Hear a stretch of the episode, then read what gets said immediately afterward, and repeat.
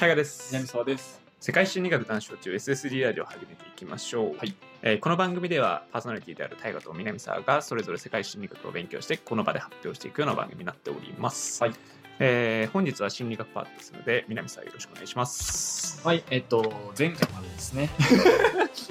前回までですね。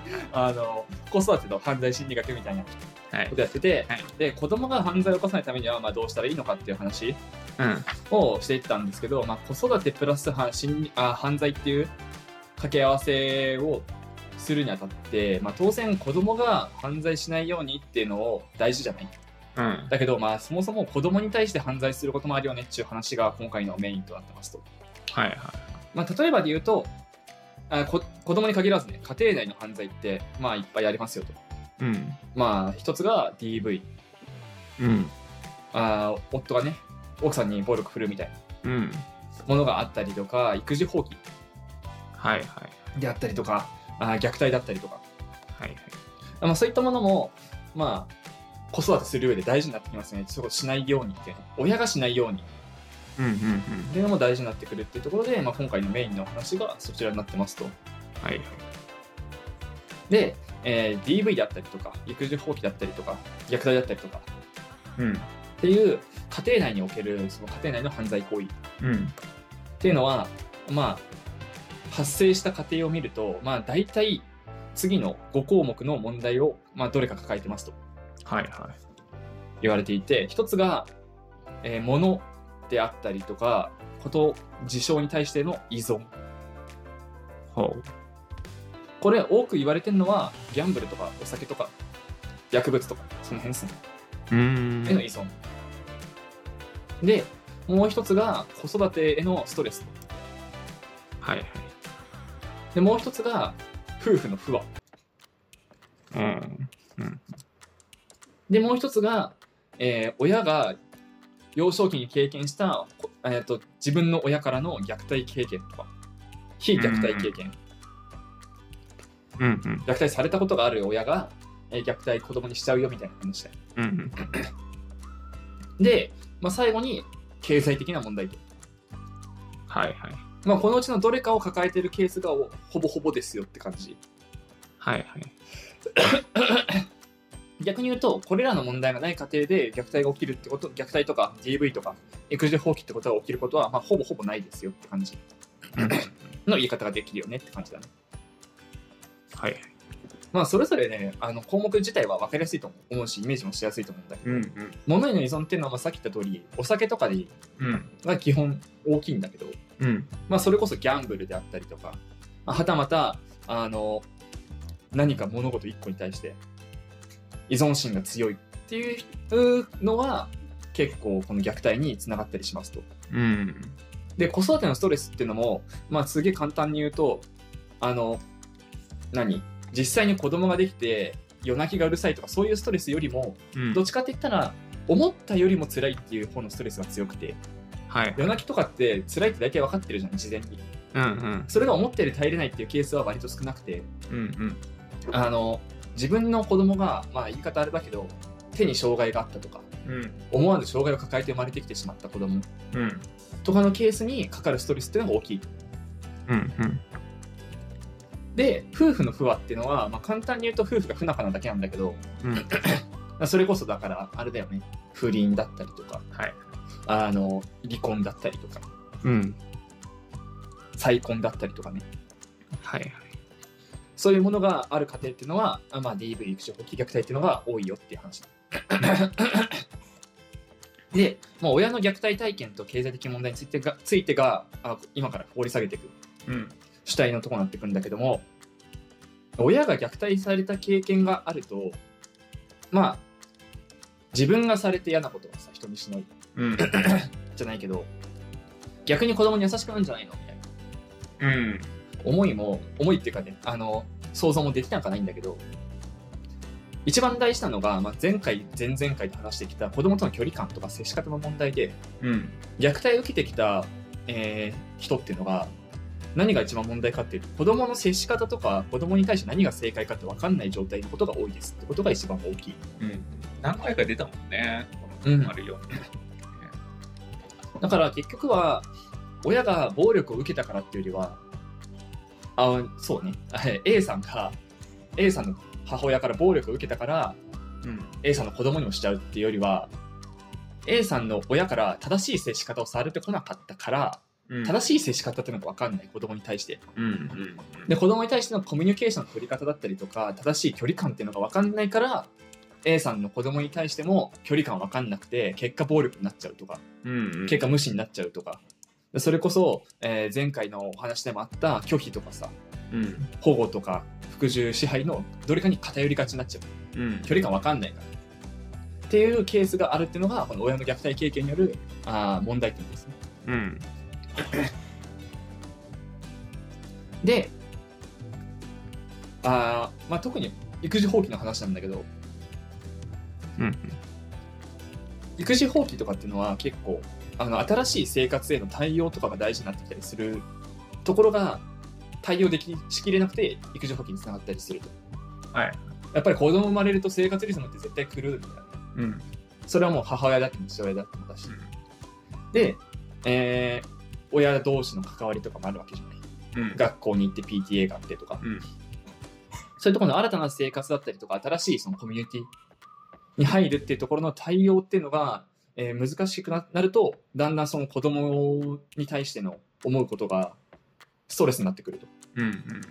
いうところでその対応力とか柔軟性とかの欠如っていうのが育児放棄とか虐待につながってくるはい。はい。っていうお話で、えーこの今まで挙げた5つのうち親の虐待体験っていうのは、まあ、その接し方の話うん。だったんだけど、えー経済的問題と夫婦不和とか子育てのストレス物への依存っていうのを全部ひっくるめて、まあ、余裕のなさとうん。いう言い方ができますよね。で結果全部に対してなんだけど余裕がない家庭っていうのはその家庭内のトラブルにつながりがちと。うん。うん。うん、いうのがあーすごいざっくりのね解説だね。うん。でこの余裕っていうのはだいぶスパイラルになっててうん。うん。例えば心の余裕がないとうん。経済的にもだんだん余裕がなくなってくる。うん。で経済的余裕がないとまた心の余裕がなくなってくる。はい。はい。心の余裕がなくなるとまた経済的にもだんだんとその余裕がなくなってくるというようなスパイラルになっちゃうんだけどあスパイラルになるから一括で何かを改善するっていうよりはまあ両方同時にケアしていきましょうみたいな話になってくるんだけどうん。うん。やっぱり経済的な問題っていうのはすごい大きなところでうん。もうなんか行き当たりばったりで子供作って貯金も何もないけどなんとかなる人って基本なんとかならないですっていう感じうん。になっていますと。はい。なので、けまあ、経済的なよ余裕がない家庭っていうのがやっぱりあー大きいですよねってとこなんだけど、余裕がなくなるとじゃあ何が悪いのかっていうお話うん。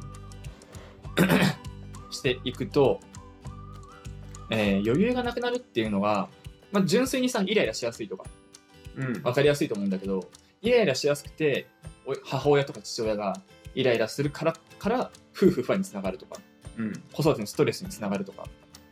で、親が子供に対して、あーなんか暴力振るう、親が親に対して暴力振るうとか。うんっていうのもまあ一つね、当然想像しやすいものであるんだけど、うん。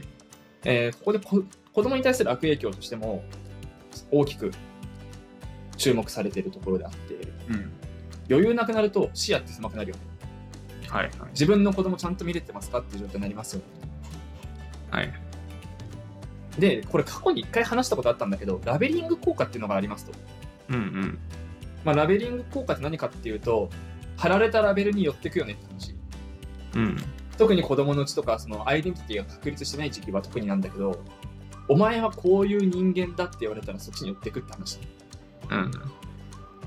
で、えー余裕がなくなって視野が狭くなっていくと、うん。とラベル貼りがちになる。うん。子供を表面的にしか見ないから。はい。例えば一回数学のあ算数でいいや算数のテストで70点とかあー30点取っちゃったとしよううん。お前ほんと算数できねえんだなっうん。て言うとだんだんまあできない子になっていくとうん。もしかしたらその1回だけたまたま悪かったかもしれないけど視野狭くなってくるとその30点取ったっていう今のこの現象にしか目がいかなくなってお前算数ダメなんだからもっと勉強しなきゃダメだよ。うん。算数ダメなんだから、算数ダメなんだからって言われると、どんどん苦手意識強くなって、本当にダメな子になっちゃうとかね。うん。あー一回言うこと聞かなかった子供に対して、一回しか言うこと聞かなかったことないのに、うん。お前本当に言うこと聞かないクソクソ野郎だなみたいな。うん。ラベリングをすると、本当に言うこと聞かないクソ野郎になっていくよっていう。うんうんいうそのラベリングっていうえー効果があって子供がだんだん飛行に走っていくとか。うんうん。子供がだんだん悪い方に走ってしまうとで前回も言ったその全農家の話だったじゃん、うん。まあ、そっちにもつながっていくと、はい。逆のパターンだね。うん。余裕がないから子供のことをあ多角的に見れてないっていうかちゃんと見れてない。はい。だから子供に対してお前何でもできる。お前は完璧だ。うんうん。で子供が全能感持ったまんま育っていっちゃって、まあ、最終的にその、まあ、昔挙げたけどさ5080問題って覚えてます？はいはい今50歳の大人だよねもうが80歳の親を持ってうん。あー80歳の親が死んじゃった後に生活できなくなってうん。50歳の人が苦しんじゃうっていう5080問題とかはえこういうケースが多いですと、まあ、こういうケースっていうのが、えー子供の頃に経済的問題抱えててで、えー多角的に見れてなかったからラベリングでお前は大丈夫で完璧だよ。何もお前やればできるんだよみたいなうん言い方をして全能感持ったまま育っちゃった結果全能感のまんま来て引きこもりだったりとかうん。社会不適合になってっていう問題につながってきたりもします。うんうん。これは逆パターンだけどどっちも悪いよね。飛行に走んなかったから OK じゃなくて、飛行に走る方のラベリング。うんうん。またまた全能感持ってあゆとり生まれすぎて、えー引きこもりだったりとかそういうことニートみたいな言い方するけどだったりっていう方に走ってしまうまあラベリングと。うんえそういうのが起こったりするので基本的に親っていうのは余裕を常に持ってなきゃいけませんと。うん。その余裕の中には経済的な問題も含まれますので、はいはい。えーしっかりと経済的にも心理的にも、えーしっかりと余裕を持った家庭をにしなきゃいけないと。うん。でもあれじゃない。経済的余裕なんてさ、うん、分かんないことあるじゃん突然リストラされましたみたいなことがあってりあの余裕なくなっちゃうことっていうのが当然あると思うんだけど、その余裕のなさを子供に見せないっていうのも一個大事だったりしますうんうんえー子供に対して 余裕がない親が余裕がない状態。っうん。ていうのは子供に対してすごい恐怖を与えるし見てて子供が顔色を伺うようなうん。感じになったりしますと結果子供にも余裕がなくなってくると。子供が頑張んなきゃと思ったりとか。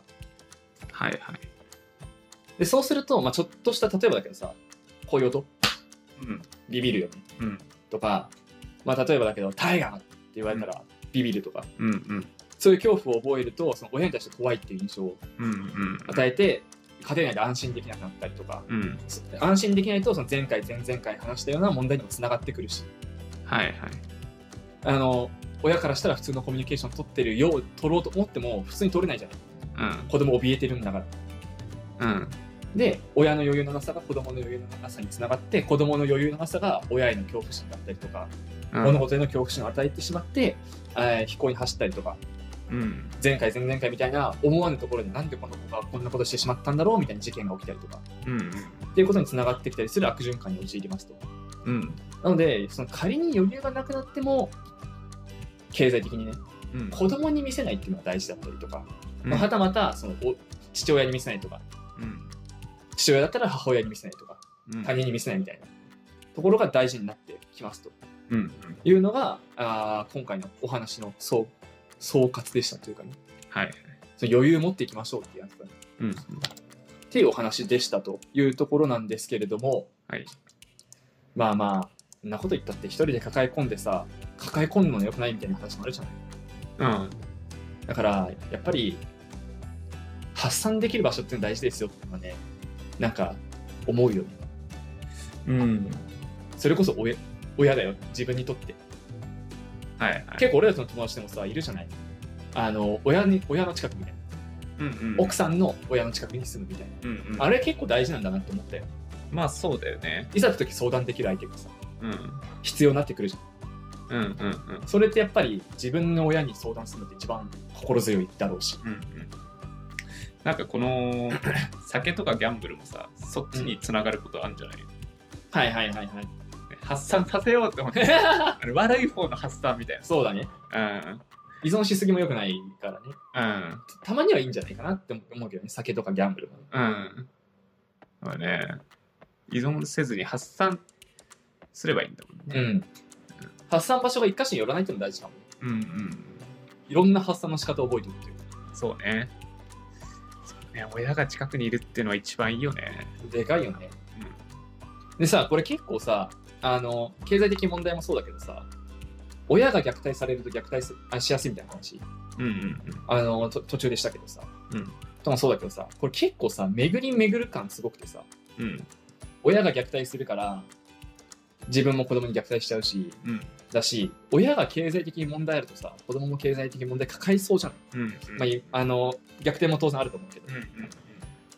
で、そうなるとまたこう自分の子供も経済困窮して、うん。自分の孫も経済困窮してて、で、どんどん余裕なくてっていう、すげえさ、何、抜け出しづらいループになって、なんか割と、言い方あれだけど、親ガチャみたいなのってさ、うん。なんか、仲ないよねってやっぱり。いやだからそうね。だから現代社会におけるなんかすげえ生物の淘汰をなんか感じちゃったというか、うんなんか世代をまたいだその悪循環になってるわけうんじゃん、でどっかでどっかで途絶えるわけじゃない、うんうん。まあ、それがまああのアッパーもあるんだろうけど、うん。取り戻しづらい改善するか、そのまま、るそう。まあ、家が途絶えていくか。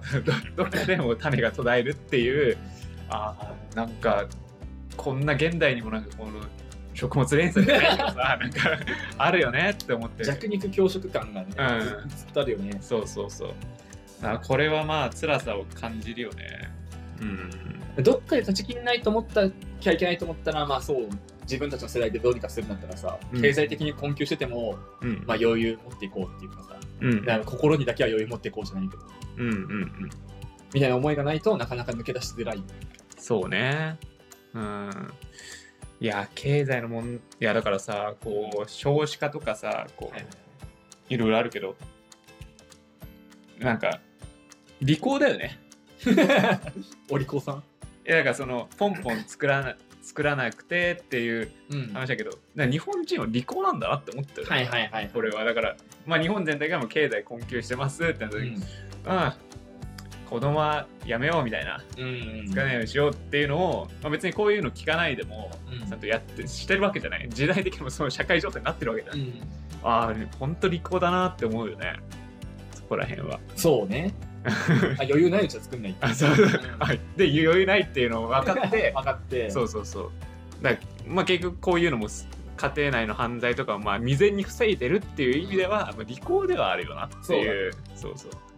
うんまあまあ負のスパイラルに入ってるんだけどうん。まあ悪い側面あり、いい側面あり。そうそう個々においては利口に生活してんだなっていう気はするよね、うんまあ生物的には利口じゃないんだけど。そうそう、うん生物的にはね。当然子孫残していくのが生物の役割でもあるから。うん。そうだよな。経済ね、やっぱ、結構な比重占めてるよな、この5つの問題の中でも。いや、一番でかいんじゃない？うん。と思うよ。前だからさ、その雑談の方でも話したけどさ、うん。あの、男の条件みたいな。うん。選ぶ基準どうしますか？みたいなさ、お便りがあった時にさ、うん。やっぱお金そこそこある人の方がいいと思いますよみたいな話、うん。俺と大がしたけど、うん。まあ間違ってないよねってやっぱり。間違ってないね。まあなんかその、心と紐づいてるというか、うんうん余裕があるないにも紐づいてくるってことは、ね、数字だけだけど、うん大きな影響をうんまあ、人格にも形成してるよっていうのもそうねあるわけだよね。うんやっぱ余裕、経済的余裕ないと喧嘩も起こりやすいだろうし、うん親同士で。うんそうね。いや、ちゃんと金稼いでくださいよ、皆さん。ね、稼がないといけないよね、やっぱり。うんまあ、そうね。俺は余裕ないな。まだまだ。経済的。でそなんかさ、それも思うんだよね。どこまで突き詰めりゃいいんだろうっていう。うん。タイ今の大河で余裕ないんだったら、じゃあ誰あんのってなったら結構なくないみんな。まあそうね。いや、一人だったら余裕ある。うん。けど、二人いたら余裕ないんじゃないのっていうはいはいはいはい。感じはするよね。うん。余裕のハードル高くなってる説はちょっと思うわ。そのさっきのリコの話にもあるけどさ、なんかこんぐらい余裕なきゃダメだって思ってるラインめっちゃ高くなってねとうん、それはそうだと思うわ。うん。だから、実際大丈夫だと思うんだけど、うん。だから、あれだよね、この余裕をうん。ふんだんに持ちたいか、ふんだんに持ちた そうだ持ちたくないかの差だよね、うん。そこに関して。うん、ちょっともうセーフティーライン、プラマイ、プラマイ5ぐらいで、うん。まあ大丈夫か自分はみたいな感じてる人だったら全然問題ないかもしれないけど、いや俺30ぐらい持ってきたいんだよねみたいなさ、うん、不安な安全思考そうそうそうそう。だとみたいなところはまあ自分で、まあ、感じる部分はあるでしょっていうのはあるけど、割と俺とか大河とかセーフティーラインを高くしがちなうんうんうん。傾向あるから。なんかそこまではいらないんじゃないと思ったりはするけどね。絶対マイナスこきたくないみたいな感じ。そこまでいらないんじゃない。みたいなうん。うんどんだけ結構な数のさやっぱその子供とかいろいろこう考えていくとあのマイナス要素が出てくるじゃない。経済的にね。なんかそのまあ障害があったりだとか、うん。それこそね私立とかそういう話もあったりだとか、ってことを考えるといやまだまだ足りないと思って その全部がさ100万でこう揃っちゃった場合。全部揃った場合のそうそうそうそうそう。余裕はなくなっちゃうよね。そうそうそうそう。だから全部あったとしても余裕ありますって言いたいよ 自分的には。うん。どんとこいと。うん。うん。そこはね。周りのさその結婚してる友達とかさうん。結婚してる知人とか知り合いとかうん見てもさ、うん。俺より年収低くても全然全然余裕あるからさ余裕なんだろうなって思う。余裕だよね。何にビビってんだろうって 俺は自分でうん。わかる。俺余裕ないんだよなって思ってるけど俺より年収低くても全然子供余裕で育ててるしうん。なんでそんなに何にビビってんだろうって思うことはあるけど。そうだよ。もう全然もうとんでもない資産抱えてるから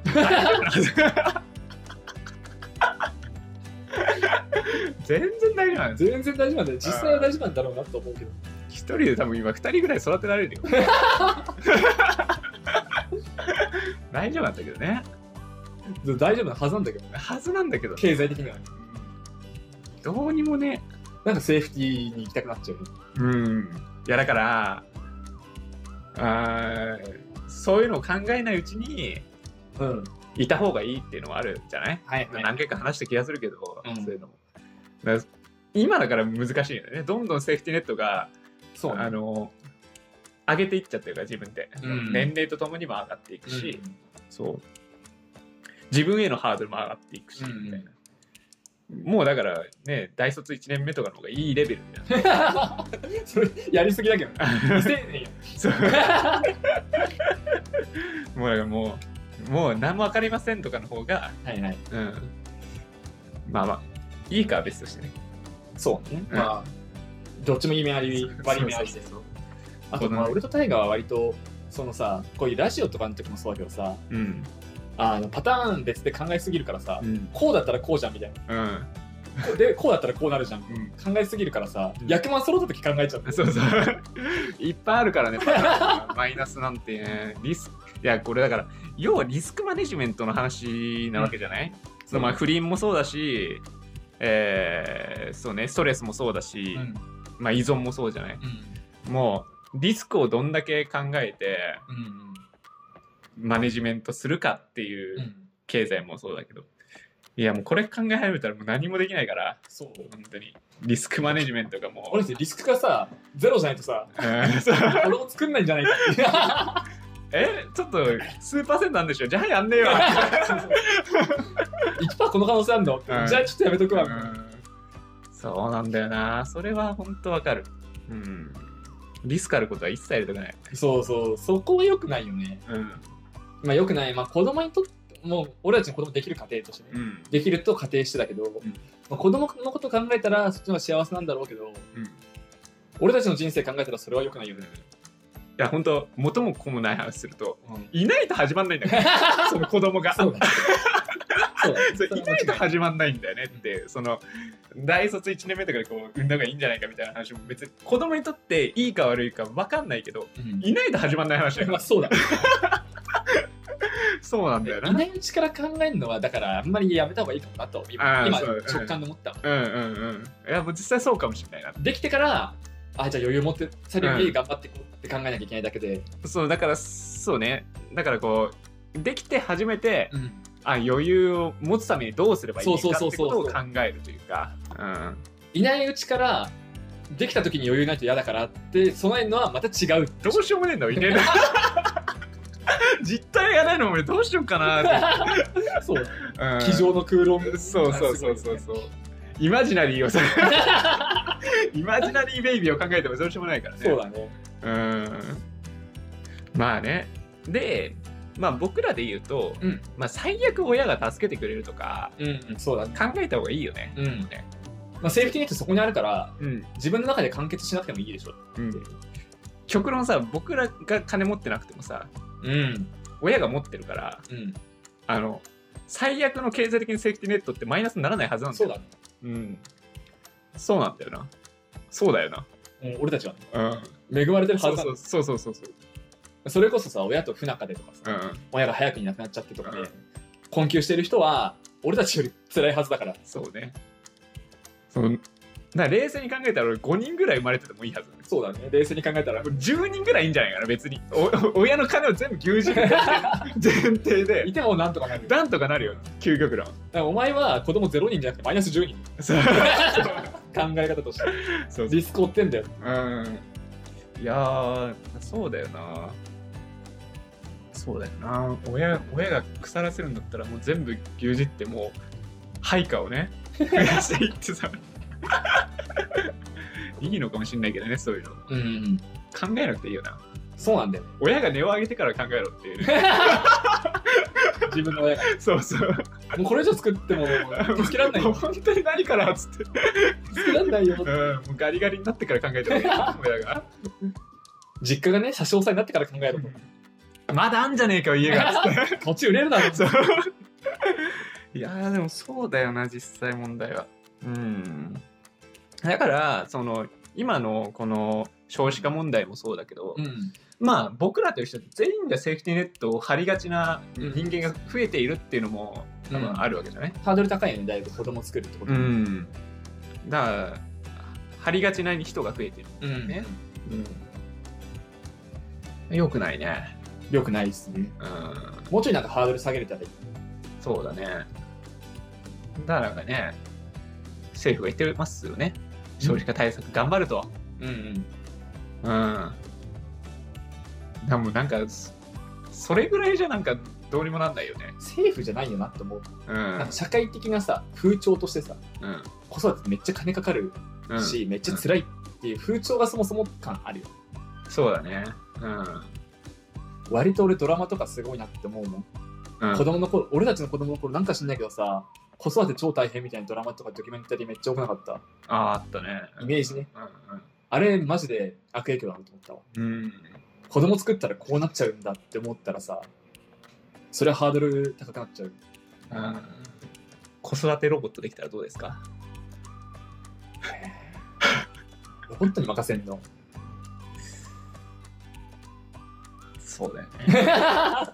そうなんだよね。いや、それもそうなんだけどさ。いや、だから子育てが大変だっていうさ、うんイメージそのものをさ変えるってもあのまあドラマとかで、まあ、ハートくるみたいなの分かると思うけど、ぶ人間のさこの気持ちが追いつかなくないっていう感じになる気がするんだよね。はいはい。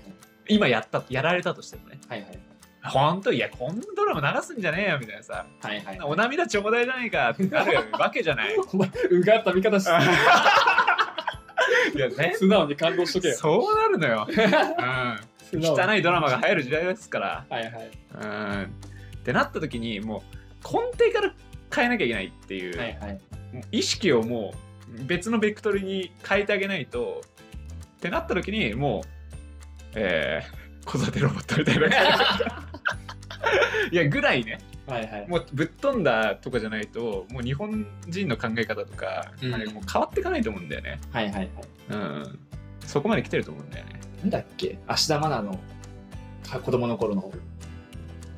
まるまる？もりもり？じゃないその前マザーかああ、はいはいはいあ。あいうのが流行るぐらいだったからね、本当に子育てってああなるよみたいな。あれも子供捨てられたんだよね、確か。うん、うん。マナちゃんが。あれ、マナちゃんだったんだ。そう。そうね。映画のやつでしょ？長澤まさみね。あドラマじゃない？普通に。あ、ドラマもあるんだ。まだね。映画もあったのうんうん。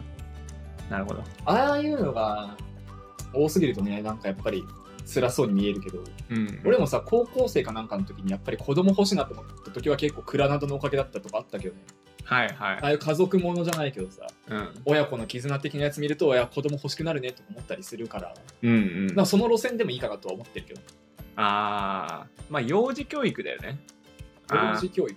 幼児教育、ちっちゃい頃からそのハートフルなはいはいはい。ドラマもそうだし、まあ家庭もそうだし、育っていったらもうそういう人間ができますと。はいはいはい。社会、その過程がな、その後なんだよ。いや、なんかそうなんだよな。メディアも含めて、こう、うん SNS も含めて、汚い大人の汚い言葉がさ、人の意識を変えていくわけじゃない。まあまあそう え、辛いとかさ、マリかよ、お前みたいな。そうね。そこが良くないよな。はいはい。だ一回人間あの、まあ、中間層僕らも含めてぶっ潰してうん。一回ぶっ潰す。一回ぶっ潰してからあのもうそういうサラブレッドを作っていっても 一切見せないとそういう、期待とか見せないと。うん、断絶させないとダメだようんうん。触れさせちゃいかんもんなツイッターとかに。いや、よくないよ。うん。ダメだよ。ガルちゃんなんか見たら。よくわからんけど。そう見いう。たことないけど。そういうの見ちゃダメだよ。見たことないけど。うん。昼顔とかもダメだよねだからね。ね。見たことないけどね。うん昼がないの？ないない。見ましたよ、昼顔は。見たんだ。うん。うん、たうんただの不倫不倫ドラマでしたね。見たことないわ。無駄にね、そう、ハードル上がってるところはちょっと正直あるなーって。うん。下げてこ まあ、まず自分からだけど、う。うん。下げるの。社会のハードル下げる前に自分のハードル下げないと。うん、からもう、やっぱさ、村社会戻ってほしいよね。ちょっと。なんで全部多席なの？いやだから多席も含めてやっていやでもリスク分散よ例えば僕が5人産みました10人産みましたってなった時に自分に全部返ってくるっていうのがもうきついじゃないはいはいはい。お前らもだぞっていうさ 環境を作んないとダメだよねはいはい。うんだからもう子供の成長はお前らの責任だとはいはい。いうふうにやれば金もくれと っ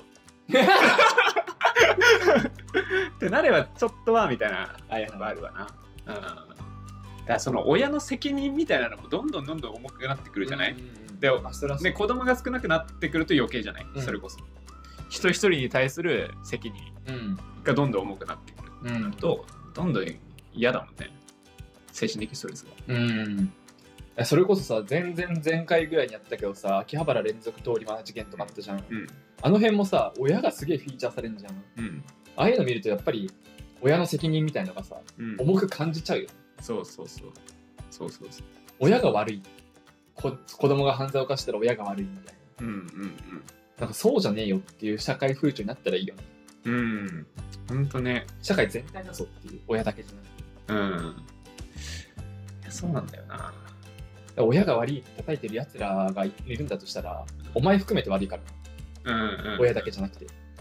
そうだね。いう風潮になんなきゃいけない。うん。なんか昔のさ、こう、まあ、そういう部族じゃないけどさ、うんこの3人家族がもう社会コミュニティですみたいな環境作れないかね。3人組じゃないけどさ。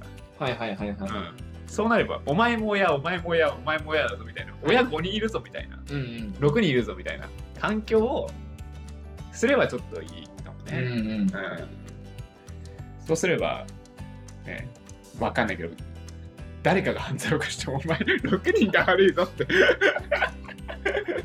なるぐらいのさ、うん。なんか、連帯感欲しいわ。優秀じゃない子は山に埋められそうだけどさ。都市伝説よくあるよ。そうだね。優秀じゃない子が山に置き去りにされてみたいなさ。あ、なんかさ、都市伝説とかでさ、うん。あの、神隠しとかあるじゃん。はいはい。神隠しとかさそれだったっていう説があるらしいの、うんまことしやかにだけどうんうんあの親が優秀じゃない子をさあえて山の中に隠してうんうん置いてってうんで突然いなくなった神隠したっはいはい。て言ってたっていう説があるまあそっちはそうなったらそうなったのリスクはある。うんそうそうそうそう。うん。さ3人組とかにしちゃうからさうん。おのおのの家庭で2人子供作って、うん。優秀な子だけうん。外に出して、うん。優秀じゃない子を捨てましょうみたいな。はいはいはいじゃあそういやそうね。そういうリスクはあるけリどスクはあるよ。いなきゃ始まんない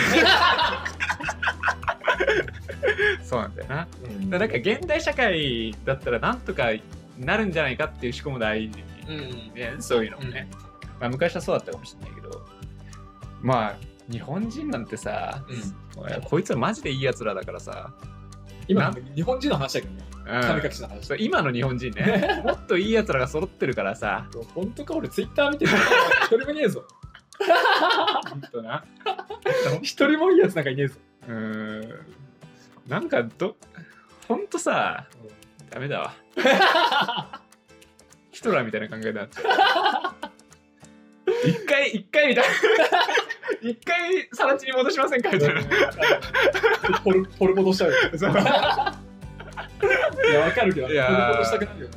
いやほんと権力持っちゃいかんわななんか。権力持っちゃいけないね俺たちだからもうこうそうしないそれぐらいドラスティックなので変わんないんじゃないかってやっぱ思っちゃうんだよね、緩やかには変わっていかなそうな気はしちゃうよね。そうそうそう。そううんどうやったらさいやなんかのゆケースあるんだろうけどうん。いいスパイラルに入ってどんどん良くなっていくっていうさ、あの聞きたいよね。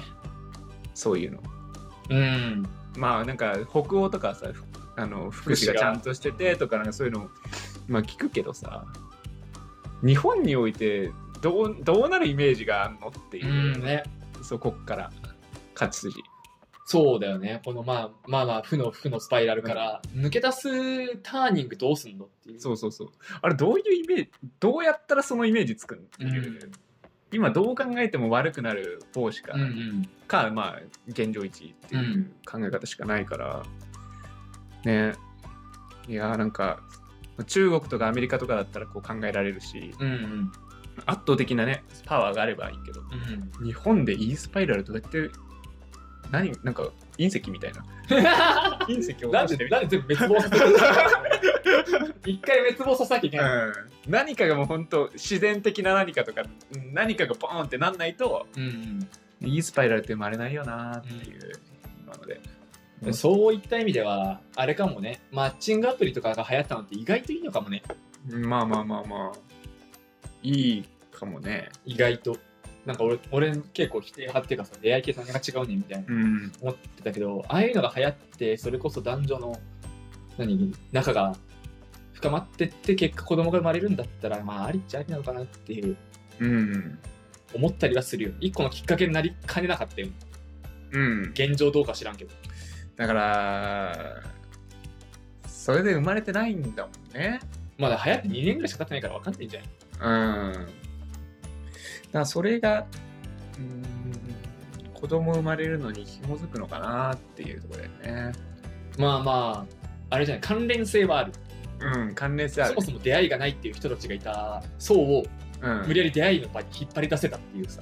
うん、なんかね一つのキーになってる気はする、うん。なんかこの、ターニングとしてうん。1個あるかもしれないよ、それこそえーっとあのオンラインゲームとか、うん。もう一つのそうだなって思うし、そので実際出会わなかった人と出会えるみたいな、っていう環境がなんか一つのなんかヒントになってる気はする。そうだねそうだね。ネットゲームとかさそのツイッターとかで知り合ってさうん。あーなんか付き合いましたとかうん。結婚しましたとかって割と否定的な目線もともと俺持ってたけど、うん。今の話聞くとまあわーありかって思うわ。うん、だからなんかそれこそそのメタバースじゃないけど仮想空間で、その今だったら、えー、とそれこそアプリだったりだとか、オンラインゲームとかでもあの都内とかになってるわけだけど、うん。日本全国ってなったらまた違くないみたいな、もっと相性いい人いたりだとか、うん。それが仮想現実で自分の姿のままでわーって歩けたらどうですか、うんみたいな。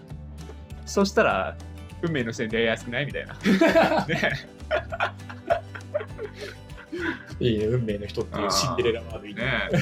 でももう一個のキーはフィジカルだからどこどこでもドアできればいいんでしょうみたいな、はいはい。うん、そうなったら解決しますね。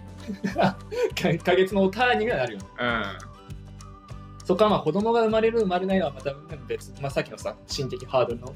うん。別としても、まあ一個いいきっかけだよね。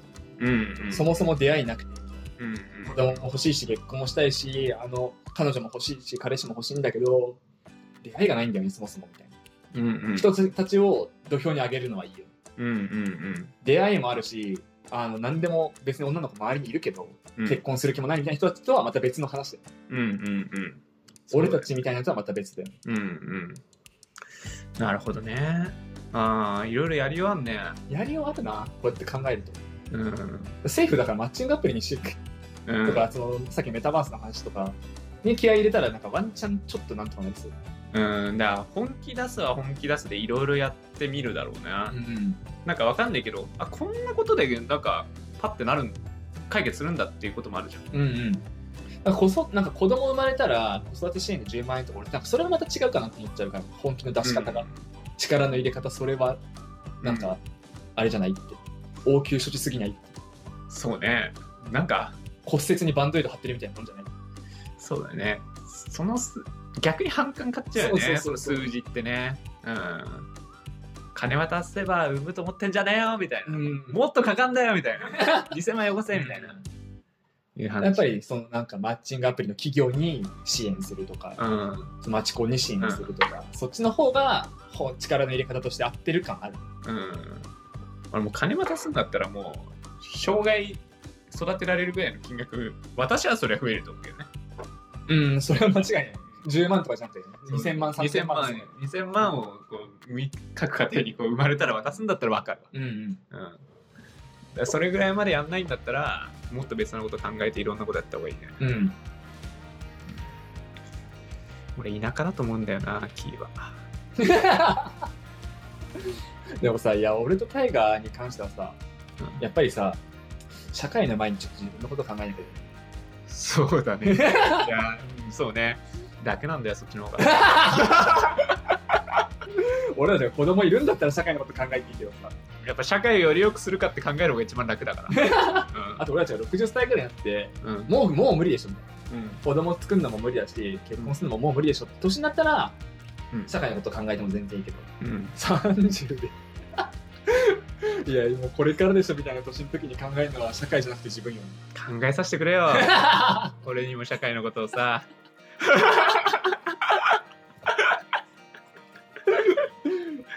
いやもう偉いと思うよ自分より社会だから 自分よりじゃないでしょ。うん自分よりだよよりねじゃないでしょ。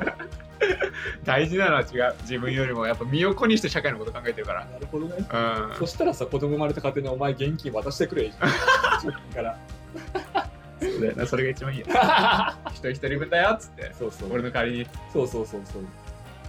ね大河の地元とかさ、その実家のところでさ、あの、今年から生まれた人には、俺から現金寄付しますってやってくりゃいいじゃん。話になってきたりするから。じゃあ貴族やん いや、本当に自分より社会だったらね。うんそうね行動が伴ってない そうそうそう。いや、だからね、まあまあまあ、社会のことを思うのもね、だいまあ、ラジオだからね、うん心理学の話だし、うん社会を売れるのもいいんだけど、それを自分どうにかしたい。そうだね。ラジオで話すことじゃねえよ。個人的なことだな。ラジオだから、皆さん考えてくださいっつって。俺も帰ったら考えると思うよ。3秒で忘れそうな気もするけど。寝る前5分考える 寝る前に寝る前5分考える。で割と日常的に寝る前5分考えてる説ある。何かをね、そうそう。うん起きたら忘れて。起きたら忘れてた。寝る前5分は社会に思いを馳せるし、うん、そうですね。頑張っていきましょう。ていきましょう。